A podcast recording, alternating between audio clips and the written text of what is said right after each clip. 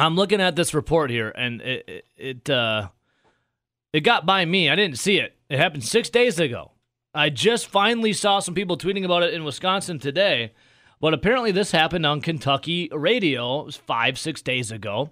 Um, we all saw the performance of Tyler Herro in the NBA playoffs. Yes. He was incredible. Tyler Herro was one of the reasons why I maybe watched some high. No, I didn't watch any of the finals. I did watch some highlights, and I wanted to see some Tyler Herro. Leading up to the finals, I did watch the Heat because of you know how good Tyler Herro is. Tyler Herro is a beast. Now, if you remember correctly, there was once a time when Wisconsin uh, became the second school to extend uh, extend a scholarship to Tyler Herro, uh, an offer back on December 24th of 2015. Creighton offered five months earlier than the Badgers. So it went to Creighton and then Wisconsin for Tyler Herro. Tyler Herro took four unofficial visits to Wisconsin, um, all the way up to 2016. Or I'm sorry, the Badger staff also visiting him on September 9th of 2016. And then just three days later on September 12th, Tyler Herro committed in 2016 to his home state, the Wisconsin Badgers, over the likes of Arizona, Arizona State, Auburn, Creighton, Florida, Indiana, Nebraska, Oregon, Xavier, and among others. And then 13 months later, 13 months later, after committing on September 12th of 2016, 13 months later, Tyler Herro announces. Now this is like days after that he had pictures of himself wearing, you know, the Wisconsin Badgers uniform, standing at, you know, in the Kohl Center with the ball in his hands, taking those pictures. Did you guys see those pictures? Yeah. Nolly, did you see those Yep. pictures? I mean, same kid who looked Shaq right in the eyes and said, I'm playing at Wisconsin. And Shaq said, Good for you. yeah. And Shaq commended him for it and said this could change everything for Wisconsin moving forward. Um. So yes. So Tyler Herro is committed to Wisconsin. He's there. Pictures, everything. We're pretty excited, right? Everyone's pretty pretty pumped up for Tyler Herro, hometown kid. Well, then he says that he is going elsewhere. He is decommitting. So Tyler Herro backed away from his pledge and reopened his recruitment. Uh, that was after receiving a visit and a scholarship offer from John Calipari of Kentucky. And we know what happened, right? Then Tyler Herro went to Kentucky. A lot of people were very, very upset. I'm never in the camp of tweeting and yelling at kids, telling them what to do. It's, you know, live your best life, right? Yeah. Rowdy, do you care if kids decommit, commit? I mean, it's a bad look sometimes, especially when you're in the uniform with the ball. But at the end of the day, it's your life to live. Yeah, I mean, you can't really. It's his decision to make. Yeah. Now we Yep. all wanted him to come to Wisconsin. Obviously, would have been awesome. everyone saw the talent, the stars, and the recruiting prowess that the guy had. yep. But uh, yeah, it didn't work out that way. It was. It would have been great to see. Now I don't know if we would have seen Tyler Herro right away. He would have been having to be playing behind some people, I would imagine, in Wisconsin fashion. No, he. But if a- his talent, guy who, if his talent was good enough, he would have been out there. yeah, he would have been. I would like. I would like to see that happen. I don't know if I necessarily 100 percent believe that he would be out there starting, because what do we know about Wisconsin, RJ? They're pretty loyal to their upperclassmen, correct? Correct. I, I, I would like to believe that talent would get Tyler Herro out on the floor as a freshman, but a part of me thinks that he would be having very limited minutes. Well, there's this. How about this? So there was a guy on the Wisconsin program named Nigel Hayes. Nigel Hayes, who was a sophomore on the Wisconsin team that beat the undefeated Kentucky in the Final Four in 2015, said he saw Tyler Herro play at a camp in Madison, Wisconsin, and he knew he was a star in the making. Hayes said, quote, to Brian Windhorst of ESPN, quote, that was my introduction to the legend of Tyler Herro. Everyone was talking about this other kid, and I'm watching the kids and I see Tyler, and I start telling people, quote, I don't know who this white boy is, but he's something special. You might want to keep an eye on him. That's what he told Brian Windhorst, Windhorst on ESPN. So Nigel Hayes is making it seem like he's the first guy in on Tyler Herro. Nigel Hayes was saying that when other people were The watching other people, state. that Hayes was like, you got to keep an eye on this guy. Okay, sure, Nigel. So then here's what, what else happened. Hayes started to get to know Tyler Herro to see how good he could be. And then Hayes, Nigel Hayes, ultimately talked Tyler Herro out of going to Wisconsin and told him to maximize his talent elsewhere at a bigger school such as Kentucky. Here's the quote from Nigel Hayes. Quote, This is going to make some people mad. I was one of the ones who advised him not to go to Wisconsin with the talent he has. I told him the only people who are upset with him are the ones who are selfish. The only way he can thrive is not walking around thinking he's less than that. He's a growing seed. Go elsewhere. Nigel Hayes, while on the Wisconsin Badgers, actively went against his own team, his own coaching staff, to tell Tyler Herro to decommit and go elsewhere. What the hell is this growing seed BS? Yeah. Aren't aren't every single college kid that's 17, 18 years old that walks on a college campus to play a sport technically a growing seed? That is correct. And that's why you talk about Bo Ryan and Greg Gard getting the most out of the players that they recruit, or Paul Chryst and his staff getting the most out of the players that they recruit. And you never hear John Calipari getting the most out of the players he recruits. He just gets them to the NBA after one year so he can have class after class after class. Now, honestly, I'm not believing this story. Well, not, Hayes said it himself. Yeah, I know. Not believing it. Oh, that he's like, oh, you see this kid over here? He's going to be good. That's the first lie. One of the top recruits in the na- in the nation. You're talking about him signing in 2016 when he was like 16. Right. He signed when he was like a sophomore in high school. Yeah, he he verbally committed to Wisconsin in 2017. And then in like right before he signed with Wisconsin, he said, "Eh, I don't know." Eh. But he decommitted before Nigel Hayes told him not to come. Well, here's the thing. So whatever is spewing out of Nigel Hayes' mouth, I can't believe it right now. quote this from Nigel Hayes quote this is going to make some people mad. I was one of the ones who advised him not to go to Wisconsin with the talent he has. But look at like his next quote. The only people who are mad Are, the, ones who are selfish. So he had already made the decision to decommit.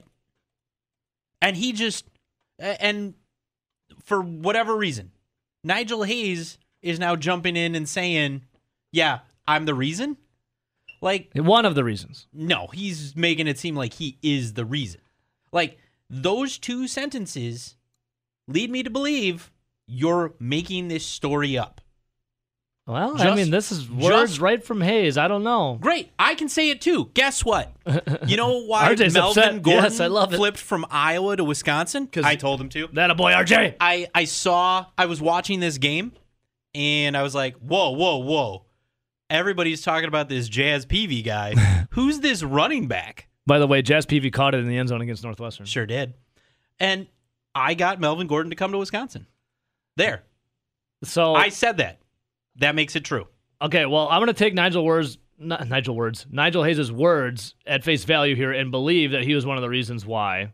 It may he can And- absolutely say that. and but- look at and look at this as a, a thing of how many teammates do you know that actively advocated for a commit not to come to the school they were playing for at the time? zero. That right there is Unless you insanity. absolutely hate your coach, the school itself, or like you got worse and you're blaming everybody else on uh, everybody else. This is um this is pretty wild, man. Nigel Hayes is what the number three score of all time in Wisconsin history, Yeah. and but Nigel Hayes found him first. Nigel Hayes was given, um, you know, Nigel Hayes was pretty damn good for the Wisconsin Badgers. Obviously, he was number three player in the scoring all, school's all time scoring list, Right. and did a lot of things, a lot of great things for Wisconsin. And Well, there's a faction of Wisconsin basketball fans that do not like Nigel Hayes, Well, and that yeah, faction that. might have just got a little bit bigger with this interview. no doubt, and there's also there's a faction that doesn't like you know care for Tyler Herro. But now the, I think these two factions are going to join together and create a super faction to be like, yo, uh, what the hell's going on here? I understand like trying to advise a player and and help him along in his growth because you're a you're a college player in Nigel Hayes, and you're looking at a high school kid who obviously is not in college, doesn't know the ins and outs, and Hayes is trying to give him some advice. But as you're playing for the program that recruited you, gave you a scholarship, and have you eventually become the number three all-time scorer, Really gave you your only chance in D1. you're actively rooting and undermining them and going against them. And the coaching staff that went and got you. Yeah, I'm gonna go ahead and say he's not gonna be uh, welcome back for a lot of reunions. This is pretty crazy. I want to talk more about this. All right, so talking a little Nigel Hayes and Tyler Herro here. Um, Nigel Hayes is a very polarizing figure in Wisconsin sports. At the end of the day, what he did on the court was it was good. I mean, he was he's Wisconsin's third all time, uh, third on the all time scoring list for the Wisconsin Badgers. There is a a player though, Tyler Herro, that we saw make a incredible run with the Heat uh, to the NBA Finals. Tyler Herro was putting up and matching things that only like NBA greats had ever done as a rookie in the NBA playoffs. And now more information coming out in a uh, in a big piece written by Brian Windhorst. Usually Windhorst is too busy riding LeBron's jock that he doesn't have time for anyone else. But since Brian Windhorst, uh, I guess, found a little time, more time, he he can't stalk LeBron James relentlessly like he has done in the past because of COVID nineteen. It actually freed up some time for him. And Rowdy, you made a good point. There's no Brian Windhorst if there's no LeBron James, correct? Yeah, he basically put all of his chips in the middle of the table saying this kid's going to be a star when LeBron James was like, what, 12, 14 years old? Yeah. Yeah, like a freshman. Yeah. Brian Windhorst is like, I better put down these uh, this donut in my hand that I keep pounding down and focus on LeBron James. You think he's still going? Do you guys ever remember seeing the was it segment on Sports Center or some ESPN show where he fell asleep on camera? Yes, Yeah. I did see that. uh, Yeah, they're Brian Windhorst is well. I consider him a leech, but he's made a good career off of being a leech. But he's gotten every decision wrong since the decision. You think LeBron just trolls with him, just messes with him? Apparently, Like, hey Brian, I know you've been stalking me my entire Maybe life. maybe that's why LeBron fears for his life. It's because Windhorst has been stalking him his whole life. that might be it. Uh, LeBron's just got a. I mean, in a in a in a leg race, I got LeBron in a in a landslide. Oh yeah, He's got to run away from Brian Windhorst. Windhorst will take two steps and probably croak. But Brian Windhorst did find some time to talk about the journey of Tyler Herro. Well, I think now with ESPN they have him staying in Miami because he was wrong on LeBron going leaving. He said LeBron was staying in Miami, Yep. and then when LeBron went to Cleveland, he said LeBron was staying in Cleveland. So when you get that kind of stuff wrong, Especially when you were like his stalker. yeah, probably means you lost your contacts within LeBron's inner circle. So you're not the LeBron guy anymore. He's now like the Miami Heat guy. I feel like LeBron just has one guy, a hanger on in LeBron's camp that like, hey, Jimmy, come here. Just go tell Windhorst some bullcrap. Okay. Okay, you Yeah, got you got LeBron's LeBron. retiring. Can, you- can I have my thousand dollars doing that? And I was like, yeah, here you go. Here you go. Here's some yen. You can just uh, you know convert it. Uh, so then LeBron James, Brian Windhorst. Yes, there's a little more time now because of COVID nineteen. So Windhorst wrote a feature piece on Tyler Herro's journey from growing up in Wisconsin to the biggest stage in basketball. So with that piece, Windhorst did cover the story of how Wisconsin, the Wisconsin native Tyler Herro, ended up at Kentucky. So we all remember Tyler Herro decommitting from Wisconsin. He had the pictures. He was on the court with the uniform, the, the Badger uniform. He had the ball in his hands. He even tweeted it out. I remember seeing it like Yeah. vividly. I was like, I'm so stoked for Tyler Herro, hometown kid, to come play for the Badgers. Well, we saw Tyler Herro then decommit, and then Calipari threw his hat in the ring, and he went to Kentucky. Oh. Kentucky I thought Kentucky threw their hat. no, had in the ring. Then, and then he, he decommitted. decommitted. Yes, that is correct. So Tyler Herro then took a lot of flack online, obviously, and in Um, person. and in person. Which here's the thing: don't tweet at kids that are in high school about where they can and cannot go. It's especially like anyone over the age of 18 who's chirping kids online. Especially when I see like Well, 40 even- and 50 year olds, like that's a bad look. Even when they're they like post their uh, videos and been like, "Here are my game highlights so far this year," and you see like people be like, "Dude, you're gonna look so good in red and white. This is good." I'm like, dude, just no. You? It's a little weird that No. you're tweeting at like teenagers. Right. Is what I'm trying to get at. I Yeah. guess. I mean- it's creepy. You you can click like on something or retweet it. Save that. Save that for the politicians in California. don't Okay, tweet everyone else at the don't. kids. Exactly. So in this journey from Tyler Herro, who then decommitted and went to Kentucky, and let, let's be honest, the story of Tyler Herro is is is working out pretty well for the kid. Yeah. He was just in the NBA Finals and he's balling. Well, and he's got a I- smoking hot IG model of a girlfriend. I'm really wondering because he keeps money. saying I have this chip on my shoulder because everybody said I was going to fail at Kentucky and in the NBA. I want to. Nobody said he was going to fail at Kentucky. They just No. said you're going in there with all these other four and five star guys, and you might get lost in the shuffle. That's it. They didn't Yeah. say you were going to fail. Okay, so Tyler Herro obviously very good. He's in, he's an incredible talent. If and his decision to go to Kentucky obviously worked and, and, and paid off for him. Yeah. He's doing very well for himself and he's killing it in the NBA. If Tyler Herro went to Wisconsin, do we honestly think that he would be in the position he's in now?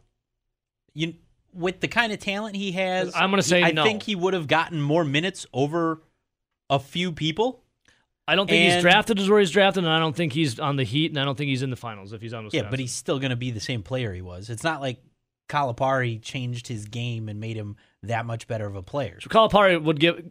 I I am fine in saying this that I don't think Tyler Herro would have be getting a lot of minutes as a freshman for the Badgers. I think he would be down on the bench. No, I think he'd be playing. he'd He- be 'cause playing. He would. Be, 'Cause I he- didn't say he wouldn't be playing. I said he'd be have limited minutes. no, he'd be. I like, think he'd be le- playing legit minutes. He'd be I like don't a think Devin so. Harris. I don't- Where you I don't see get it. a starter right away because in practice you show. Do you think he'd be a starter? he starter- Can also do you play think he'd be a defense. starter for the Badgers That's the one thing you as a need in freshman? Wisconsin. Yes, I do. I well, I look, don't look think at so. look at the players that were, would have been in front of him. Brad Davison had a bad shoulder, Wouldn't have played. And he- yeah, he would have had I don't see surgery. We wouldn't have and seen then him that year. Brevin Brevin Pritzl was so inconsistent for most of his career until the last year. I don't see him getting starting role as a freshman. I just don't see it. he plays enough defense that he would have been the starter his freshman year. I mean, you guys can think that, and I can think that, and it's fine. At the end of the day, nothing's ever going to change. I personally don't see it. I see him getting minutes, but not being a starter. I just, I just don't see it. You're wrong, Connor Sanders. Well, I could say you guys are wrong. no, at the end of the day, no one will ever know. You're wrong, And I think I think he if Bob he was went to right. Wisconsin, he would have played, but at the same time, he probably wouldn't have gotten drafted as high Exactly. because of Yeah. because of the Wisconsin perception, not mm-hmm. because of his his true ability. Yeah. So if Then he Tyler would have Hero, landed with the Bucks, Tyler- and Giannis would have gotten his hey, shooter. then we would have got the ring probably. This Yeah. is what happened. Yep. He screwed us over. He did. Actually, here's what I was getting at the story. Nigel Hayes screwed us over. Mm-hmm. So in this feature from Brian Windhorst and the journey of Tyler Herro, he sat down with Nigel Hayes. Brian Windhorst did. And Nigel Hayes, who, you know, 2013 to 2017, part of two Final Four runs with the Badgers, third all time scoring list. Nigel Hayes said in this feature piece, quote, This is going to make some people mad. I was one of the ones who advised him not to go to Wisconsin with the talent he has. Nigel Hayes proclaims that he is one of the reasons why Tyler Herro decommitted from Wisconsin. And Nigel Hayes did this all while playing for Wisconsin. How do you sit there and undermine the program, the coaches, the staff, and the players who all went out and recruited you and gave you a chance to flourish and then go and sit there to tell a kid who the same people that recruited you are now recruiting Tyler Herro not to come to Wisconsin. You're undermining your own program. How does that work? Yeah, I don't. I don't understand it at all. Um, maybe it has to deal with the the falling out he might have had with the fans due to some drop off uh, in his perceived drop off in his game from the time he was a freshman to his senior year, and he was bitter about that. I don't know, but also the timeline doesn't really add up. Um, you know, during Tyler Herro's junior year, that was Nigel Hayes' senior year. Um, and when when Tyler Herro decommitted after getting the offer from Kentucky, um, Nigel Hayes would have been gone already. Well, he Um, meant he meant he was mentoring him, according to Hayes. Okay. Um, great. Also, Hayes, let's see here. Windhorst notes that Hayes stood by Tyler Herro after his decommit, saying Hayes mentored Herro through those challenges, making a statement by showing up at Herro senior night in full Badgers gear to show support. Interesting. So I was on Nebraska radio yesterday, uh, just hyping up the Badgers. Uh, Graham Mertz, you know, we got these, you know, Danny Davis, Kendric Pryor, ready to step up and uh, take that mantle Uh, Quintez Cephus left. We'll see what happens. You know, Nakia Watson, Isaiah Guerendo, Garrett Groshek, Jalen Berger. These guys ready to be, you know, replacing the production that Jonathan Taylor left, which is going to be hard to do, Rowdy. Because in three years, what was Jonathan Taylor in college football? Statistically, the best running back in college football history. Yeah, that's, that's so those are enormous big shoes, to, fill. Big shoes to fill. So I was on Nebraska radio, and they were asking me those questions. They're like, you know, what's what's the state of the Badgers like? I was like, well, you know, Badgers always re they reload, they don't rebuild. So you know, we're excited about that, the opportunity to see what um, the opportunity. I sound like Paul Chryst now. The opportunity to see what these running backs can do and what these wide receivers can do. And then they were talking about Graham Mertz. What's Graham Mertz all about? And then we kind of just even the, the Nebraska guys were making fun of Nebraska football because we were just had news of the weird talking about the the, the That's black tough shirts. scene. That's tough scene for Nebraska radio if they're making fun of Nebraska football because outside of Nebraska football, they don't have They, much. they really have nothing. It's uh, unless you really. I don't know how riveting talk radio could get about corn. Outside of that, I don't know what the big uh, draw is to Nebraska. You have football, college football, and you have corn. And uh, what else? Is there anything else that's really Danny Woodhead. Danny Woodhead? There you go. um, uh, I think that's about it. I just, I'm struggling to think of. I think, that- they cheer for the Cubs in yeah, Nebraska. I think there are Cubs fans there. Because last time I was on in Nebraska, I was ripping on Cubs fans, and they're like, "Well, actually, we're the flagship of the of the Chicago Cubs in Nebraska," and I'm like, "Well, I stand by every word I said. I I'm not They're, gonna." they're kind of like. Iowa. They they have a bunch of different random teams that they cheer for just because they they don't really have a team. Yeah, they basically what their life is is Nebraska Cornhusker football, and they were very vocal when the Big Ten season first shut down. They were very vocal on playing anywhere. They even said they'd go outside of the Big Ten and play, and you know that pissed off a lot of people. Well, how about this? The Big Ten now has decided that there will be no fans in the stands for the Big Ten conference itself. Um, obviously, as Packer fans, the games we've watched so far, there's been no fans in the stands for the green and gold. And there's been the piped in crowd noise. And then for Major League Baseball, they've had piped in crowd noise. Nelly, your stance on piped in crowd noise would be I think it's dumb. Nelson thinks it's Just dumb. just because one they can't hear it, or most of the time they're not hearing it because it's a, a sound effect on the TV. well, remember Matt LaFleur saying after the U.S. Bank Stadium against the Vikings, he's like, we didn't even, we had to go back to make sure that we are doing it correctly because we couldn't even really hear it. yeah, and then you got the the NFL teams that are now pumping it in. Yes. But you have you have so many fans in the stands in college football. Like when you when you watch those games, we talked about it earlier this week. I haven't watched a ton of college football games, but there have been a decent amount of fans in the stands at all these college football games. Yet there really isn't at NFL games. Yeah. There's only very few teams that are letting fans in. So the Titans had fans last night. it the sound effects just don't sound right because it's not It's, well, it's not, it's not, it's fake.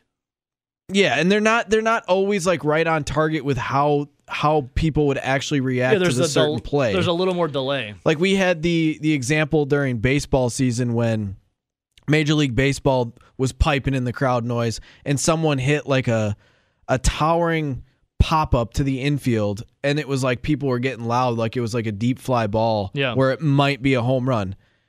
It was a routine pop out to third base. Like it, didn't even sound right. It's like what am, what are you listening to? Yeah, there's um I was reading a very interesting article about it in Major League Baseball and the NFL is there's essentially a conductor but instead of a his conductors I don't know what they're called. Oh, wa- there's probably some fancy name to it. I don't know what it is. I'll call it the conductor wand. It's like Harry Potter out there. I have no idea what it's called. I'm sure it's some weird strange name. Couldn't tell you. Yeah, I know. I trust me, Rowdy. I don't, you don't strike me as a guy who's listening to Beethoven. So there's whatever the conductor is with his little wand. Instead of a wand, there's a person sitting up where. Yeah, I'm not a Beethoven guy. I prefer Mozart. Well, you don't strike me sitting around listening to Mozart either. but there's a. There's a guy. There's a person, guy or a girl. I don't know what it is. Non-binary. I have no idea. But there is a person sitting there, up in, you know, like a press box, with an iPad, and this person on this iPad is controlling. They have all these buttons of you know, cheer, cheer loud, cheer louder, boo, you know, uh, ambient noise. There's a person that's like conducting a symphony up there. Here you go, Rowdy. Here's a little here's a little Beethoven for you. There's a conductor up there piping in the noise. It's just and it's there's always a more of a delay, you know? It just doesn't sound right. Doesn't sound good. You know what I'm saying? This is Moonlight Sonata. This is just a piano piece. Maybe I should get you a full symphony uh, here, Rowdy. Let's see here. What do you think? Like uh, Beethoven's? What do you want? His, Yeah, I feel uh, like I should almost apply to be. his fifth symphony in C minor. Everyone knows this one. Everyone Knows- this one. So yeah, essentially instead of a, a wand, you have uh, an iPad up there. I think I should apply for this position. Maybe with the Packers. We're having Heilprin on later today, are we? We are nine nine twenty. He knows all about my skill with volume on iPads. I think I have. I think I have an inside track for this job. Well, Just we- know it's going to be loud in Lambeau, baby. if we want to go off your prowess though of uh, on a fader, didn't you screw it all up to begin with? And Heilprin got really red in the face and yelled at you Yeah, he got all pissed off because um, because you didn't was- conduct pro- properly. that was the. Uh, well, it turns out the the handheld uh, changer where you turn the volume was broken. oh, so it wasn't necessarily your fault. Yeah. You But can make I- you have to check the equipment before But if You you do it. remember, I didn't get there on time because it was Chicago. Chicago traffic. traffic, and he was already there. and you finagled your way into getting free parking in Chicago, which is and made of. really good time down to Chicago to even be there on time. But yeah, I uh How did you get free parking downtown Chicago? By the way, I know people. what kind of silver tongue do you have? but it was funny because Paul Chryst was like I got there. Paul Chryst was out on his little conference, right? Uh-huh. And every it's just filled with reporters and journalists and blah blah blah. And of course the thing's not working. The handheld rig is not working. so I'm just seeing the levels just completely in red.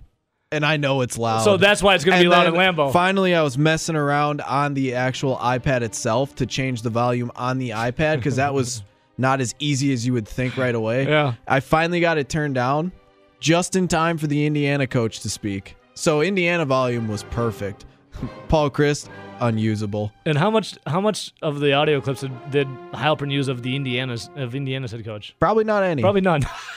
hey, but you did find almost found some love in some who is that intern from Iowa with the yellow dress? Yeah, there were a couple that day. Did you get her name? Unfortunately, Or was, that, was that one of the fish that got away? one that got away. Damn it. But yeah, that was pretty funny.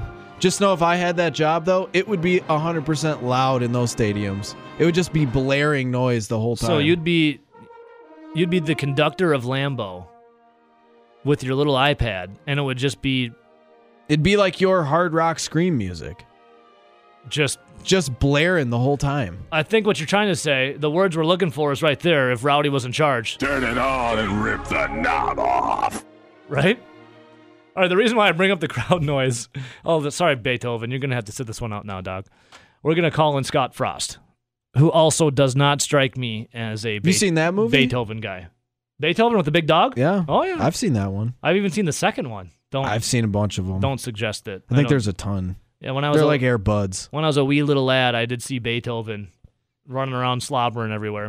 All right, so Scott Frost, he had this to say about piped in crowd noise. Now, in the Big Ten, you couldn't pipe in crowd noise, but now that there's going to be no fans in the stands, the Big Ten is looking at ways to try and, you know, get a little excitement, get a little panache, if you will, in the stands. So the Big Ten is going to create a unique environment by having piped in crowd noise. Scott Frost had this to say about it. Last I heard, they're going to allow us to pump uh, artificial crowd noise into the stadium. Um, I didn't vote on that. Um, think it's annoying to have fake crowd noise in your ear all the time.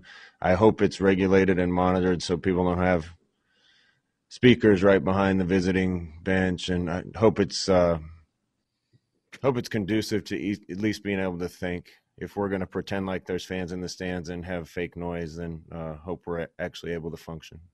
So there you go. Scott Frost, not a fan, does not want to have the piped in crowd noise. And from hearing stories from former Wisconsin Badger players and RJ, who was a manager with the team for five years, there's always been speakers behind visiting opponents' benches. I, mean, I think RJ said in Iowa they had speakers right by their bench, just blaring.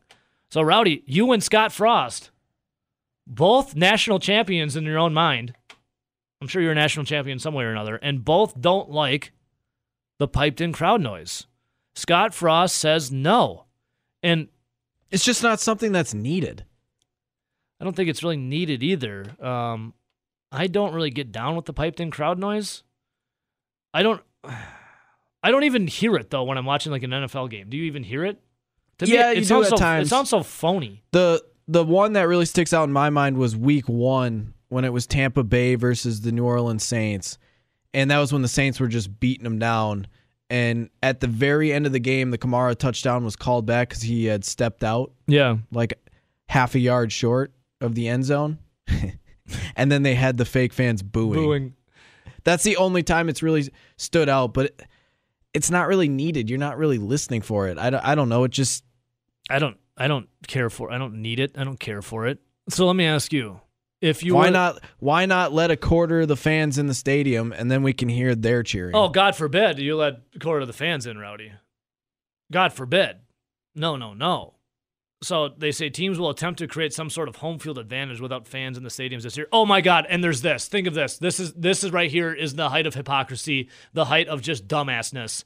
So when I was on Nebraska radio yesterday, check this out. This isn't. You're gonna laugh and you're gonna roll your eyes and you're gonna get mad because it's so asinine. Nebraska in the Big Ten, right?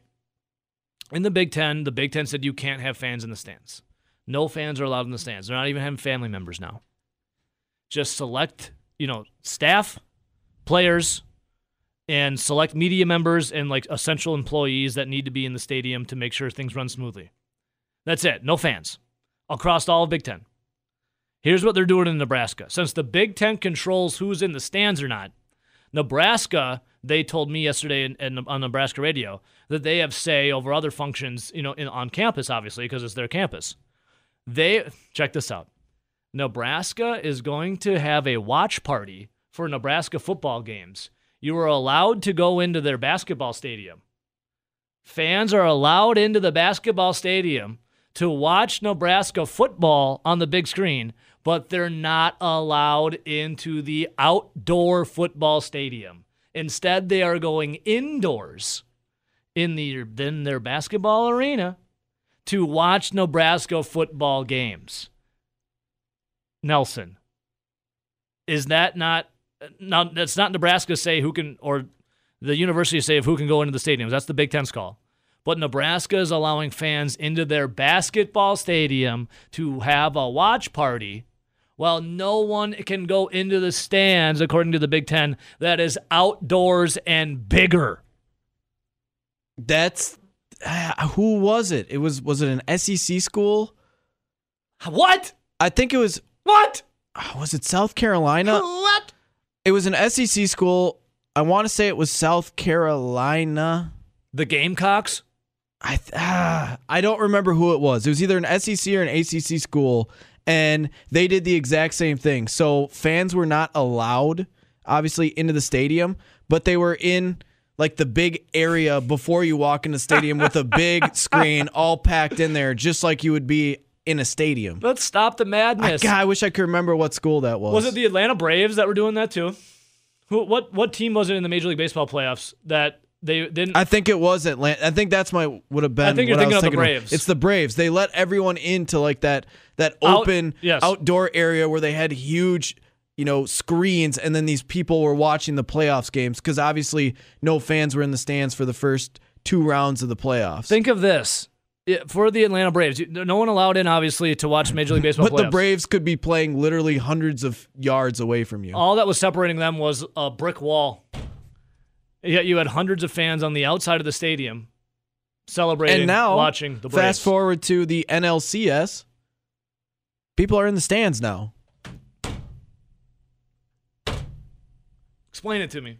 hindsight 2020 could there have not have been the same amount of people in the stands now as there were when they opened it back in may Yes. Here you go. How about this for Nebraska? Our guy, Jandy, what's up, brother? He says Nebraska should live feed the sound from the watch party to the stadium speakers. when in the football stadium. I that'd be a, that'd be a better solution than just fake, fake pumped noise. in I think that's a great noise. idea, Jandy. Well done, brother. Well done. All right, coming up, um, I want to go local here, like local, local, local. Obviously, we talk a lot of Wisconsin sports, but I'm talking. I saw a story here. I'm from Dodgeville originally. I went to high school in school in Dodgeville. I grew up in Dodgeville, and one of our rivals and someone that was close to us, and I have a lot of friends there, is uh, the town of Mineral Point. Pointers out there, I would love to hear from you. Is there is there anyone that's you know associated with the athletic department or a parent or somebody? I would love to hear Uh, from pointers out there because I saw on the news yesterday that Mineral Point, the students and other people were very upset about what happened. Mineral Point has decided to go all virtual and cancel their sports. And last time, I think from what I read yesterday, there was no there was no positive COVID nineteen test in the there was none in the school. There was nothing. Like every they were doing everything right, and there was no COVID nineteen outbreak. Nothing. There was nothing. Yet they still decided to go virtual and cancel their sports. Uh, parents out there, or if anyone's involved in the athletic department or wants to speak on it, you can be nameless if you want. I'm gonna hit the break. Or or just other high school parents or athletes that have been playing outside of Dane County. Yeah, that too. whether, I'd love to hear from whether or not they've been having positive cases because you haven't really heard about it. But you know, there's other there's other towns that are outside of Dane County that have been playing football Yes, the whole time, and I haven't heard about any outbreaks on any teams. same. I would, and, and maybe some of it says I haven't actively went out and looked for it, but usually it's thrown in my face constantly. I was gonna what- say you'd you'd hear about it if some team had like everyone in the hospital. Yeah, you would. It would be thrown in your face constantly. So yeah, I'm, I'm right here. I saw it on Channel 3000. I just got the article. Mineral Point student athletes express frustration after sports season suspended due to COVID 19. Uh, Iowa County is dealing with 11 COVID 19 outbreaks, including okay six in Mineral Point. Mineral Point superintendent uh, told News 3 uh, now that there have been four positive cases in the school district within the last four days that they're going to virtual and uh, voted to suspend regular season volleyball, cross country, boys soccer, but they will allow postseason play. Okay, football will what? football will also be suspended for the next two weeks. Uh, yesterday, student athletes at Mineral Point gathered to show that they are not happy with the school board's decision to suspend the season. Uh, student athletes said they have followed all of the precautions and have no positive cases within their sports teams. So you can't play the regular season, but you can play the postseason. It doesn't make sense. That's why I want someone to call in. They're asking here's the the school thing. board to not sus- so the they went out and said don't suspend our seasons as they proclaim no positive cases were within their sports teams. So if you don't play in the regular season, how are you supposed to play in the postseason? I don't that's Why don't you just come out and say no playing in the regular season and therefore there's going to be no postseason? That that's the dumbest thing I've ever heard. These people are supposed to be intelligent that make these rules. It is time for the greatest show in Wisconsin. It is time for Dis or Dat. And we're actually talking about a lot of greats going on today. Uh, first of all, we'll get to a sport that rarely gets talked to on this particular program, and we're talking about tennis. So, French Open just got done. Uh, Rafa, you know, Mr. Nadal, won the French Open pretty impressively over the last two weeks, never dropped a set since 2005, only three times that he didn't win it. And since then, it's 13 championships, a 102 record since 2005. Damn. Uh, by the way, that's his 20th Grand Slam, tying Roger Federer. And I was going to ask you some silly question about whether or not we're in the golden age, or would Pete Sampras and Andre Agassi be the golden age, or or you know go back to the 60s when you've got you know Connor and and McEnroe and everybody else. No, wrong wrong direction. All right, here. good because tennis you're not speaking my language. I don't speak fluent tennis. Okay. I do like Andre, Andre Agassi and his his uh, wig though and the, his meth habit. uh, played tennis in high school. Another story, another time. Given the change in courts, what is more impressive? Seven out of eight years uh, that Pete Sampras won the championship on grass at Wimbledon, or what Nadal has done since 2005.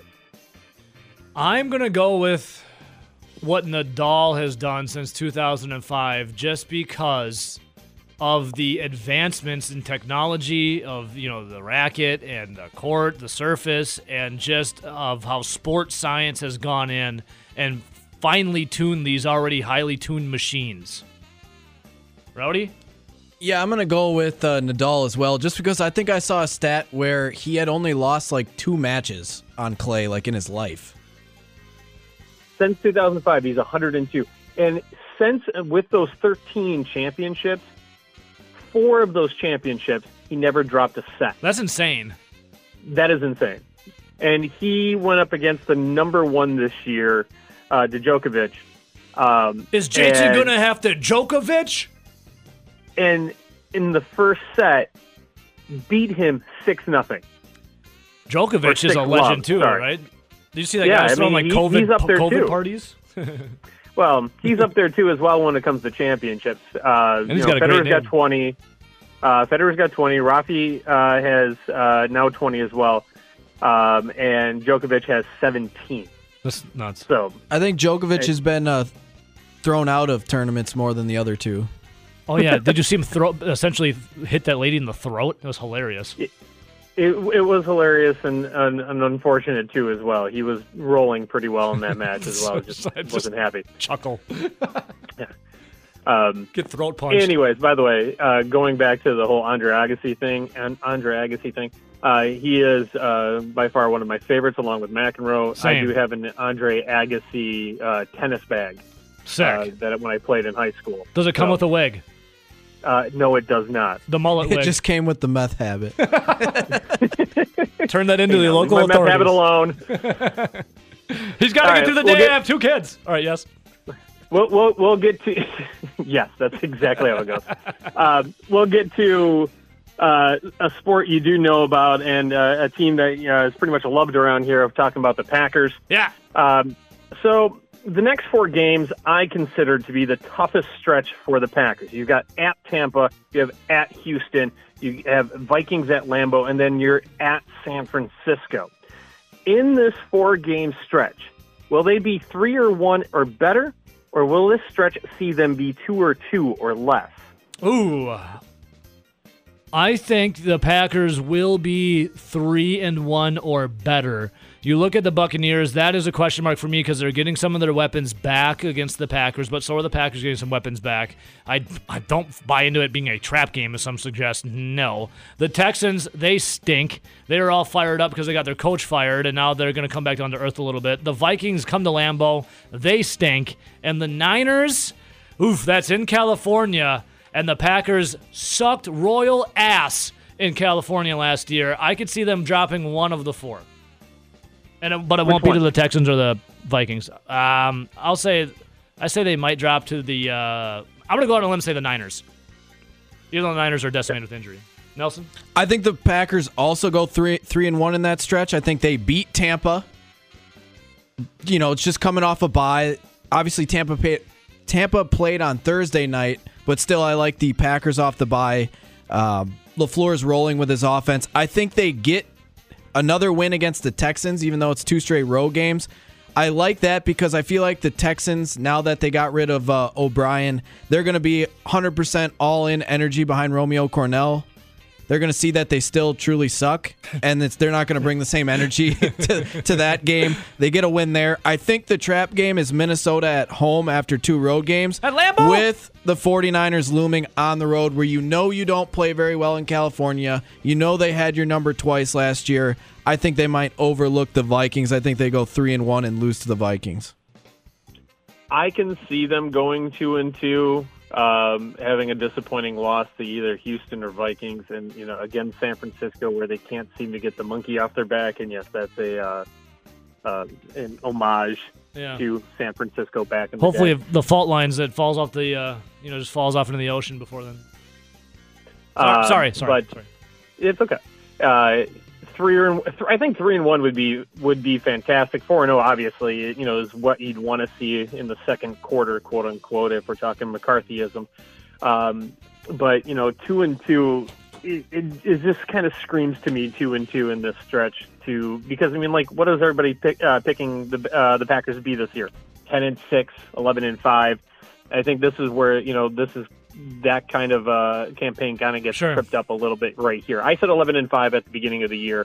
I didn't think they were going to drop off too much. I didn't think they were going to get to 13. I feel you, brother. So All right, last one. This one's going to be a little bit different, guys. Um, here we go. Final So question. This final question, uh, which has multiple questions to it. You'll understand here in a moment.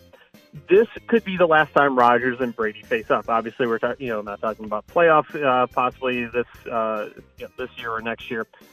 There is the goat debate, and then there's the boat debate, the best of all time Sure. uh, which will never end, especially with more quarterbacks entering the NFL on a yearly basis, and it's all purely subjectable, uh, subject, you know, Yep. and exactly between Tom and Aaron, whose intangibles will you choose? All right, here we go. Starting with starting with Ebo, uh, the arm.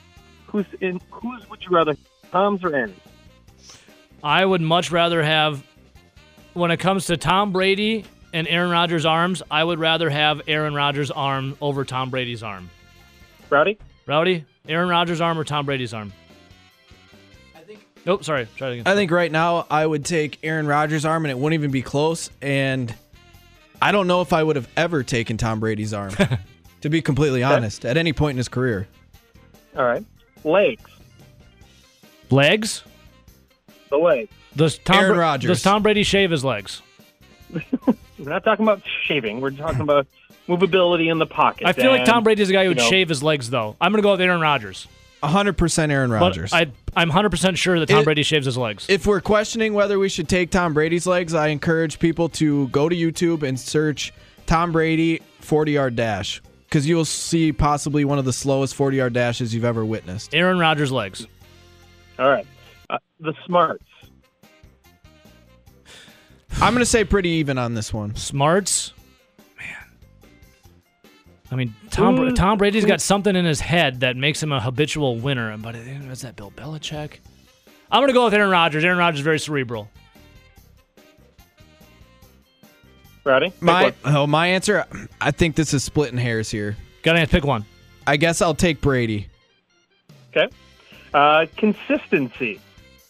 Tom Brady. I'm going to go with He's, Aaron. Ro- he's got six rings. Tom Brady. I'm going to go with Aaron Rodgers. Okay. Uh, coachability. oh, wow. I had a feeling that you'd like that one, though, Ebo. damn. Coachability? I'm going with Tom Brady. I'm with I'm with him there, Tom Brady. Aaron Rodgers Yeah. went out and got Mike McCarthy fired. Give me Tom Brady's coachability. Uh, personality.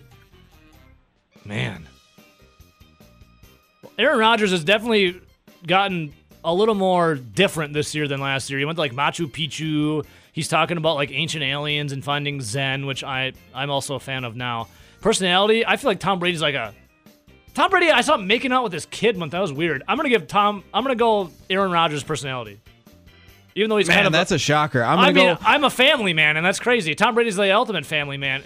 Ah, this is hard. Let's is let, let's be real. We're, I'm never going to hang out with either of Okay, them. I would am never- probably going to go with Tom Brady on this one. I would never have a beer with Aaron Rodgers. I would have a shot of wheatgrass with Rodgers, but then Tom Brady would have a shot of like avocado ice cream. Damn it. No, you'd have a shot of whi- you'd you'd have a drink of whiskey with Aaron Rodgers. Yeah, okay, So, I do. I've been pounding whiskey in, tor- in 2020, so I guess I'd go Aaron Rodgers. This is tough. By This the way, tough. screwball whiskey, Really the peanut good. butter whiskey, Yeah, it's good. fantastic. yeah. Um, and last one, leadership. I'm going to go with Tom Brady. Tom Brady. You see the fire. You see some people are are criticizing him for the fire, screaming and getting in guys' faces. I like that. I'd rather have someone like that in my face than the snarky behind your back Yeah, the comments schneid, that are kind of like backhanded. yeah, 100% like they say it under their breath. Give we me- saw a lot of that a few years ago. Give ago. me Tommy. So if I got this right, uh, both of you took Tom. yes. Yes. Okay. So if I if I add everything up, Ebo, you took four out of seven for Rodgers, Yeah. And Crazy Rowdy, you took four out of seven for Tom. So Wow. Well, I, Jason, I do own a pair of Uggs though, like Tom Brady does. They're house shoes though. Does that give me any credit, like Tom Brady, who was once an Uggs I would spokesman? take Aaron Rodgers' shoes because I will never wear Uggs. What if Aaron Rodgers wears the fing- the finger toes shoes? okay, how about uh, you know Aaron Rodgers or Tom Brady's uh, or TB12's uh, you know a diet program? See, I already eat like that anyways, so I guess like I, I essentially already eat like that, so I, it doesn't matter to me. Well, there you go, guys. There's this or dat for the week. So until next week, which we'll have some. Uh, Who's got a hotter girlfriend than her wife? Tom Brady. Oh, I don't know, man. I know that Danica, that, come that on, can be bro. splitting hairs too. All right, yeah. All right, well, Jay, we appreciate it, brother. All right, guys, have a great rest of your We week. love we We'll love this or that. We love this or that. Cheers, guys. See you, buddy. There he is, Jason on this or that. That's awesome. Sean, you didn't get to follow up Scott or Charlie that time, but you did follow up this or that. What's up, brother? That's okay. I'm being positive today. Sean, we had some listener on listener violence yesterday, or well, yesterday with you, but earlier this morning we had some too. Dave from Winona calling a shot literally against everybody. and And the problem, the problem with that is, with me personally, I like Dave. And I Dave, think Dave, Dave's- Dave I also, think Dave's a good cat. Dave uh, was under the assumption that you were a chef at the Thirsty Goat, so he came after you and the Thirsty Goat. But I told him that I told him no, that wasn't the case. I case. think he confused you for Chef Jeff. Yeah. Well, you know, if he was driving there, no wonder he didn't know where I worked. So, So Sean, what's on your mind today, man? You're positive today. What's the change? well, I want to talk. I'm usually not the big, you know, Packers are going to crush, crush, crush, crush. But I honestly can see a path of four and zero in the next four games, and it has to do with the opposing quarterback's arms. You're going against dead arm, no arm, confused arm, and who the hell is going to be the arm in the next four games? so I think that right there gives us every positive we need, everything we need. And I'm usually, you know, just waiting for the other shoe to drop, you know, but I can I can very, very clearly see a path of four and zero. And I need to say, you people on your show, your show needs to be, I don't know what the correct term is, nominated for a Marconi Award for the consistently the best bumper music. I don't know if that's a category. Well, thank you, Sean. I play all it the music. I play all of the music here. It should be. What you what, guys? what was your what, do you have a request by the way? That's like something I could play?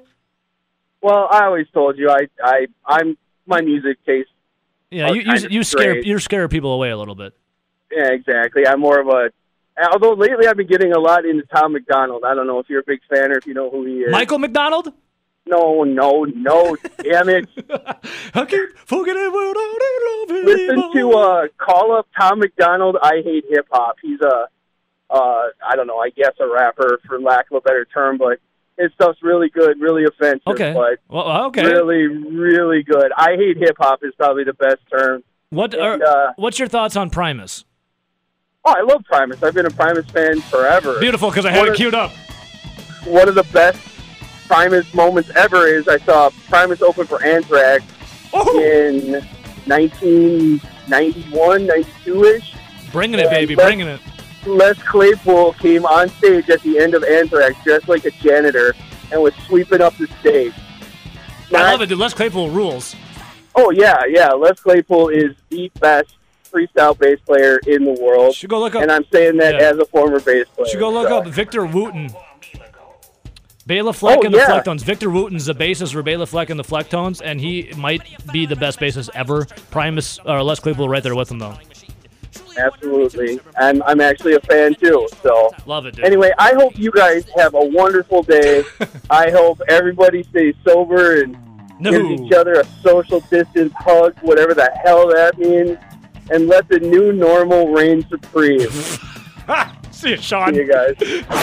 We welcome in our highly successful sports director, a guy that is just his prowess of Wisconsin sports knows no bow. Everyone just bows before him as he walks around. I know I do. Zach Heilprin. I think the next time you bow will be the first time. There it is, the first time ever, Nelson. You see that? I usually I bow to no man except Zach, and his Wisconsin sports In the arena. knowledge. The man in the arena bowing. That's that's Well, the man in the arena. Inter- interesting. I am the man in the arena. interesting. But does the man on top of the mountain ever uh, bow? Even if he did bow, he's still higher up. Well, here's the thing: the man in the arena is still looking up at like Commodus, the or the emperor that's in there, you know, ready to give him the thumbs up or thumbs down. Sure. And you're kind of like Joaquin Phoenix in this movie. Oh, really? At the end, I reign supreme. Okay. So you're But- gonna, you're gonna kill me? Uh, Bear, uh, to quote one of our listeners, bury you with facts and knowledge. Oh boy. All right, don't. Um, I would never do that to you, Zach. You would, if anything, we would just pile up on Nelson. So, Zach, we were talking earlier this morning before we get into uh, Wisconsin basketball and some football news because we're not. Do you know we're nine days away from Wisconsin did- taking on Illinois? I did know that. Yes. That's wild. But before we get into that, and Wisconsin basketball having their first official practice today, Uh, I finally uh, came across this story. I don't know what took me so long. Uh, I guess it was out of a Brian Windhorst ESPN story called, talking about the rise of of uh, Tyler Herro. Yeah. And in the story, uh, Nigel Hayes is in it, and Nigel Hayes said, "quote This is going to make some people mad." I was one of those ones who advised him not to go to Wisconsin with the talent that he has. Um, obviously, everything worked out well for all parties involved. I mean, Tyler Herro is was just in the NBA Finals, making himself some money. He's got a this Instagram model as a girlfriend now. Wisconsin is winning the Big Ten. I just saw them get their rings, and they have awesome recruiting classes coming in. They're now tabbed as one of a Final Four contender. So all everything seemed to be working out pretty well. But I remember at the time, Tyler Herro having the Wisconsin jersey uh, and the shorts and the basketball. He's at the Kohl Center posing for the pictures, and then like a day later, he decommits. Um, my only problem with this is like I know Nigel Hayes always uses platform for good, which I love Nigel Hayes speaking out and using his platform for something to invoke positive change in the world. Oh yeah. But when it comes to him using this platform, Rowdy, I've said this for years, have I not? Yeah. With the Nigel with the Nigel Hayes, Yes. like the the money for I have said this ever since it happened, correct? from what I remember, yeah. Thank you. Kind of wish the camera was on me at this time. Yeah, Zach's very confused of why I would do that. Uh, I can go back and find From, many. e- from either of you. I yeah. can find many podcasts, many everything of me have the exact same thing I just said. But the thing that I don't get is why Nigel Hayes uh, would go out and look at the people that recruited him and the same people that were recruiting Tyler Herro until then basically Nigel Hayes turn his back. I would assume it had something On the program. I would assume it had something to do with the fact that he thinks he was as talented as Tyler Herro, and he did not end up where Tyler Herro is. Th- That's what it is, you think? That would be my guess. I mean, um, yeah. I, here's the thing: no one told Nigel Hayes to change his shot between his sophomore and junior year. I mean, what he was as a sophomore, and obviously there was more attention on him as a junior, but he uh, he did- tried to take it upon himself to make him a, a, himself a better NBA player by ta- by changing his shot, and it did not play out in his in his fat in his uh in his in his Favor? way in his favor. Thank you. Uh, and now he's overseas. I mean, that's just he probably what it is. he probably thinks that he should be in the NBA, and if he had gone somewhere else, if he had gone someplace that would have, I guess, built him up to be a better NBA player, he'd be in the NBA. Um, Someone should ask him that. Would you trade your time at Wisconsin for, say, a Kentucky? of course he would. If it ended up him being in the NBA, Going to two straight Nigel Final Hayes- Fours. Nigel Hayes, you know, I think he enjoyed going to Final Fours. I think he, you know, all that type of stuff. But I think when he looks back on it, he probably wishes he could have gone somewhere that, um, in his mind, and I'm not saying it would have actually been the case. Like I, Yeah. you know, I don't know if I'd Nigel Hayes. get the I don't know if Nigel, him, though. right? But I don't know if Nigel Hayes would have ended up in the NBA if he had gone to a different school. I, I, I'm not let me- necessarily. I, I don't necessarily buy that he would. I feel But like he's I the- think that I believe that he believes he would have. Like in his own mind, I believe he he could have gone somewhere he's else. the and done that tweener that doesn't have a shot. But he had a shot. But it wasn't what the NBA players liked because it was uh, it, it was not the normal shot that you see out of an NBA player. And so he spent all that time working on his shot to change it. And uh, his last two years at Wisconsin weren't very good. So let me ask you, do or you I- I think should say his junior year at Wisconsin was not very good. and I- his, his half of his senior year wasn't great. I am under the strong impression that if Tyler Herro were to have came to Wisconsin, because he used Kentucky as a stepping stone to the NBA, that's what Kentucky is there for. You you play your year of college basketball, you go to the NBA, get money. That's what John Calipari's always done. If Tyler Herro came to Wisconsin, I don't. He, in my humble opinion, he would not have been a starter, and he would have limited minutes. I know his talent would have got him more on the court, but I don't think he would have been a starting as, as a freshman. Do you think he would have in the Wisconsin program? I think he's the talented enough guy. We're seeing it now. Like, did he all of a sudden? He blew up his uh before in A- AAU. That's when he he all he came onto the scene and, and just broke it open, um, and that's why you know he decommitted because he thought he could get to a better place. And Kentucky had that history. I don't think Nigel Nigel Hayes does not have that much of a draw over Tyler Herro, at least in my opinion. Now, No, I agree with you. now let's. I'll be fair about it. He uh, Nigel Hayes did show up to some of his high school games wearing all Badger gear. Yeah. Um, he was at his final game uh, at high school for Tyler Herro with all Badger gear. Right. So I mean, there there is there is that, but I don't think I think Tyler Herro was thinking about doing it anyways, and maybe Nigel Hayes gave him that extra push that he needed to do it. But Nigel Hayes did not decide whether Tyler Herro was coming to Wisconsin. And or I get it because I mean you're a high school kid looking at someone you're going to go to a Wisconsin program. There's a guy playing Wisconsin ball who has you know a lot of eyes on him because he's a good piece. You want to hear his opinion on things, and You know- Nigel Hayes gave his opinion. Do you know how like you don't think Tyler Herro would have started at the point where like mid-season they could not hit a three-pointer for their life I in don't- I think 2018, the Herro- 2018 Wasn't that also season? the same season? Because I said this earlier. Brad Davison probably never would have played because that was a shoulder year, right? No. I was think- that the next year? No, yeah, I think he this has was- limited minutes. This was his rookie year. They they missed the postseason the year before when all those guys got hurt. The Yeah. that was the 2018 season. I think he would just 2018 limited 2019 season was when Herro was at Kentucky, and that was the year that they started out on fire. Like they got up into the top 10, and they could not. D'Mitrik Trice couldn't miss from three, and like they were just crushing it. And then midway through the year, they could not hit a shot for their life, and we saw them lose to Oregon in the first round out there. Tyler Herro would have played. Why'd you bring that game? Up? No, up? I know You brought it up. I said many times he would play. It would just be limited minutes. It would not have been limited minutes in the second half I, of that season. I think it would have. In this, well, that's to each his own, but he that wouldn't have been the case. Yeah, and it all worked out for every all parties involved. It You're- worked out, You're open to your opinion, but he would have played in that and se- you are also open to your opinion as well. in that second half where they couldn't hit a shot. Thank, thank you for allowing me to open with my opinion. I well, no, that. you you have a right to your opinion. It's just wrong. I know. No, it's not. It's three to one in this camp. I don't. Well, here's the thing. I had control what happens on this show. Well, So at the end of the day, it doesn't really matter, and we all have our own opinions. Let's move would you? forward would then. you- he would have played. Yeah. Yeah. Okay. How many? Yeah, did I not say he wouldn't have played? I said he would have limited minutes. Yeah, well, okay. And I think we wait- we are all three. It was me, you, and RJ. We're all in the camp. He would have played significant time. And, I, and not maybe not early, maybe not early on right away. You might be right in that. But when they were struggling offensively, they were horrible offensively in the second half of that season. Yeah, maybe at the end of the season you'd see him getting significant minutes, but right away you're not seeing a, a freshman. That wasn't right your away. that wasn't your argument though. limited minutes. I said. You said limited minutes. I'm saying limited Anyways, we're moving on. It doesn't. It doesn't matter because it all worked out for parties involved. three one. Continuing hanging out with our sports director Zach Heilprin. All right, Zach. With uh, Wisconsin getting their rings, their Big Ten title rings, was that Monday? They get them. I believe so. Yeah. First official practice is today. It is, yep. And we'll get to talk with Greg Gard and Major Trice and Brad Davison. When you look at this Wisconsin Badger basketball team, they're getting uh, a lot of love either inside the top 10 or just outside, according to uh, look at the Wisconsin Badger basketball Twitter account.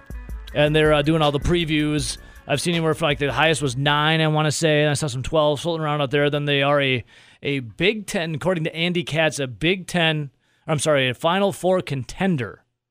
Do you buy, and also was Iowa and Illinois, along with Wisconsin out of the Big Ten. Do you buy that Wisconsin, with everything they're returning, because what, they're just losing, losing Brevin Pritzl and That's it. a guy who scored two points in the final game of the season. I even I forget his name. Ballard. Michael Ballard. Michael, Ba- yes. So they're losing Brevin Pritzl. No offense to Michael Ballard.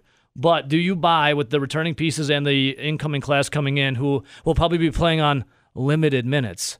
Do you think that the Badgers are going to be Final Four contenders, or uh, let's start easy, contending for four or better in the Big Ten or winning the Big Ten? Oh yeah, they're going to be in contention for the Big Ten. There's no doubt about that. But I'm anxious to see how they are able to maintain what they did at the end of last season. I mean, Which be- is tough. before the eight game stretch, they they weren't playing great basketball, um, and you're just wondering if they're able to keep that momentum because we've seen the last two ye- uh, the last two seasons, the beginning of 2018, 2019. They could not miss from three. D'Mitrik Trice was shooting like over 50%, like close to six. I felt like the, through the first month, it was like close to 60% from three. And then they couldn't hit a shot for their life in the second half of the season when Tyler Herro would have probably gotten extended minutes. Then in the, the 2019, 2019 2020 season, it was the opposite. They couldn't hit a shot early last year, and then they caught fire towards the end of last season. So, which Badgers are we going to get? Are we going to get a consistent season throughout the entire year from them shooting? If they do, then yeah, I think they're in. They are definitely a Final Four contender. There's the the talent that they have and the experience that they have is greater than anybody else, and they have a huge advantage of having all that experience back with no off season for anybody else. Like nobody else got to be together as much as they have. I don't know. I feel like if you're a Wisconsin basketball fan and you have Final Four aspirations, got to pump the brakes a little bit. Just because when was the last basketball team outside of this year's team that we were like, okay, Final Four aspirations? 2014, 2015. And that team to me just seems so much better than the team that we watched because obviously we watched the first half of the season where they're like a 500 team. Mm. And then they got hot down the stretch. Well- like you said, it was two different seasons. When Micah Potter came back, the Badgers were what were they like 15 and when Micah Potter was finally allowed to play, the Badgers just rattled off win after win after win. And I don't know, is that something that I guess you just alluded to? It, it would be hard to kind of redo and keep up this coming year. Yeah, I don't know how you I don't know how you grab that momentum from March and push it into November. That's gonna that, how long of a stretch that is that you haven't played a Well, game. how big of a threat is Iowa and Illinois? Iowa gets everybody back, including Garza? including Luke Garza, Luka Garza, who was the Big Ten Player of the Year, and uh, Still don't the- get in- why he came back. Well, because he's he was going to be a late second round pick, if not going undrafted. He's not a NBA type player. There's, I mean, that's that's why he came back. He's not. Um, so he's he's obviously a huge piece, and now and they get obviously Jordan Bohannon back after missing last year. They have a they they return just a ton of guys too, and then Illinois returns uh, the freshman of the year last year in in the big guy whose name is now. uh, oh, uh, not, it's not Cockburn. yeah, it is. Kofi Cockburn's back. Oh, he changed it again. I thought it was pronounced differently. I Thought it was Coburn. Sure, whatever. I like saying Cockburn. I know you do. Uh, and I think Georgie uh, Vishizavili. Oh, that, yeah, yeah, yeah. And- Na- nailed it. Yeah, and so He's like just a guy you hate.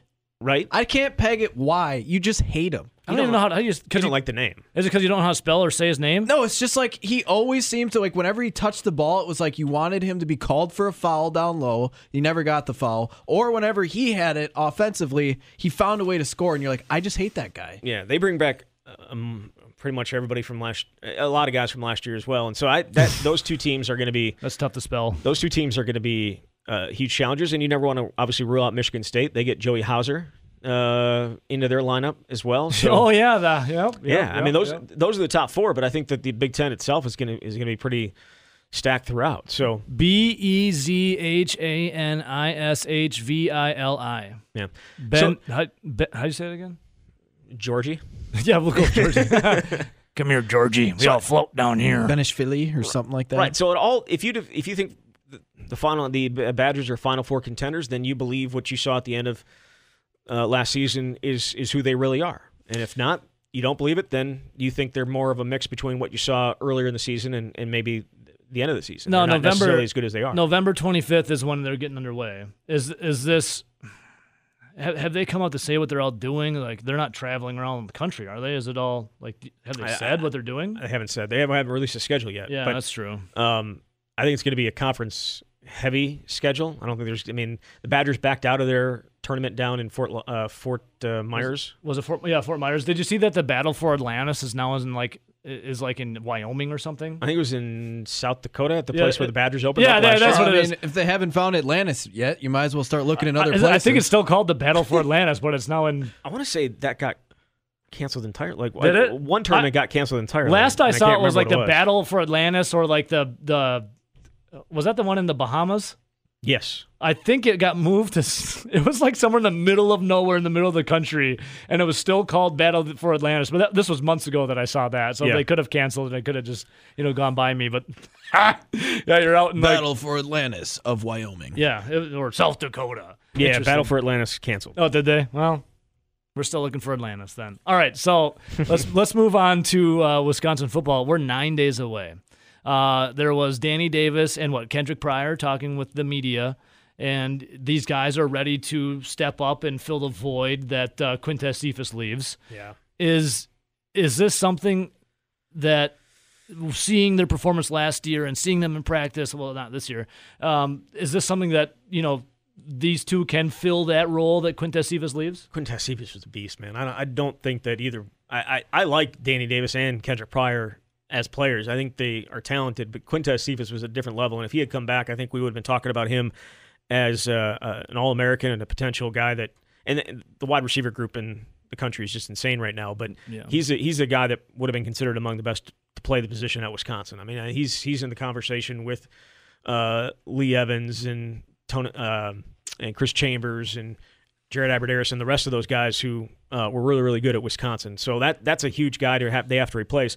But I do think they're going to they'll be up for it. I just don't think that they're at that level. And um, I, I think the real excitement is some of the young guys, specifically your guy, Chim.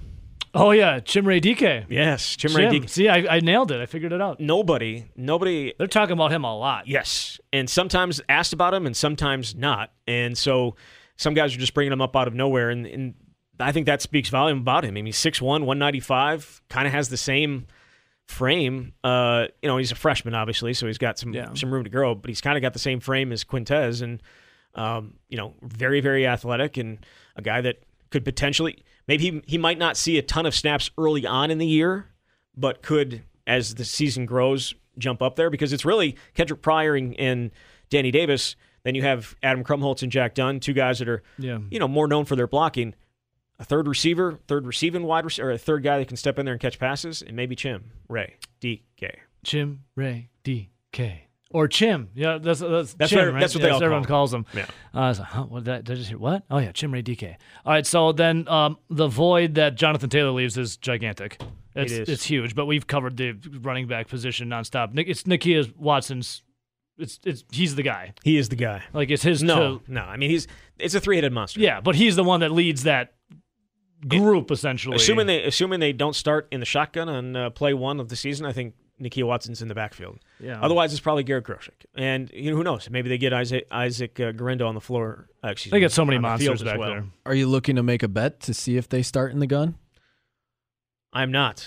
I'm still waiting to be paid out for the last time. See, you're still waiting on your five hundred dollars like Yes. I am? First first snap of the season. I think I, I gave that over to you though. I think I gave you. No, I think I- I, gave you that money. I appreciate that, but I'm not going to take it. well, Um, it's because you're not going to get it. yeah, I was down to like 480 something. You were down to like 490. You were probably down to 499. 493.75.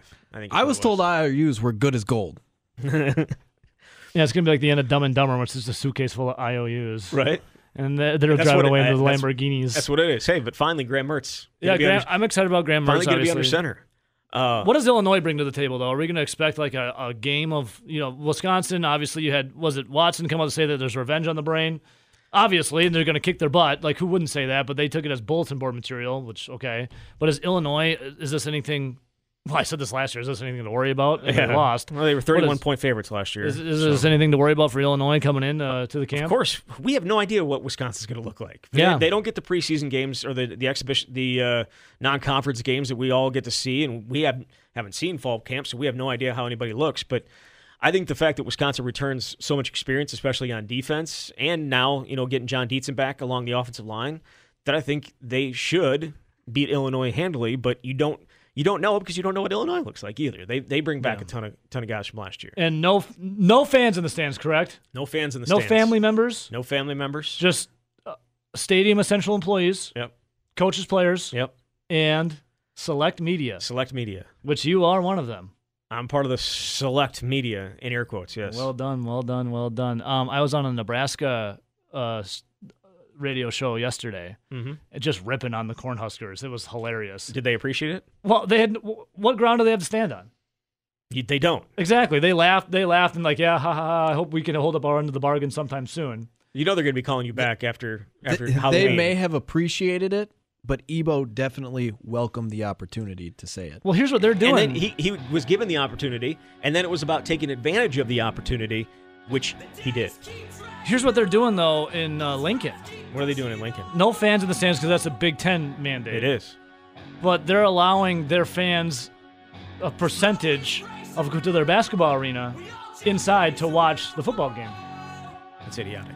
It's, it's It's idiotic. you're in indoors, enclosed, Idiotic is what it is. and you're allowed to go in there, but not outside in the stadium. And I should say that Wisconsin is welcoming fans into the stadium. The Badgers are, actually, in picture form. Oh, the pictures. You yes. can Get out of there with that you can you can dude. Okay, they voted money, on. money, money, money. Money. They That's- voted that's on piped in crowd noise. I saw because Scott Frost was beside himself that they're allowing it. and I have no idea how that's going to work. Yeah, no one does. Uh, no, because the NFL, like I, honestly, they should just take the NFL version of it and throw it into college college stadiums. Have it be the same no matter where it's at. Like I could see it being different at different venues, and that's just that would probably be slightly unfair. Zach, before I let you go, the camp, The camp, the camp, the camp. a Wisconsin football podcast. Yeah, we'll have a new episode coming out next Monday as uh, game week finally gets going. That's crazy to say. We'll end on a high note right there. A game week coming up.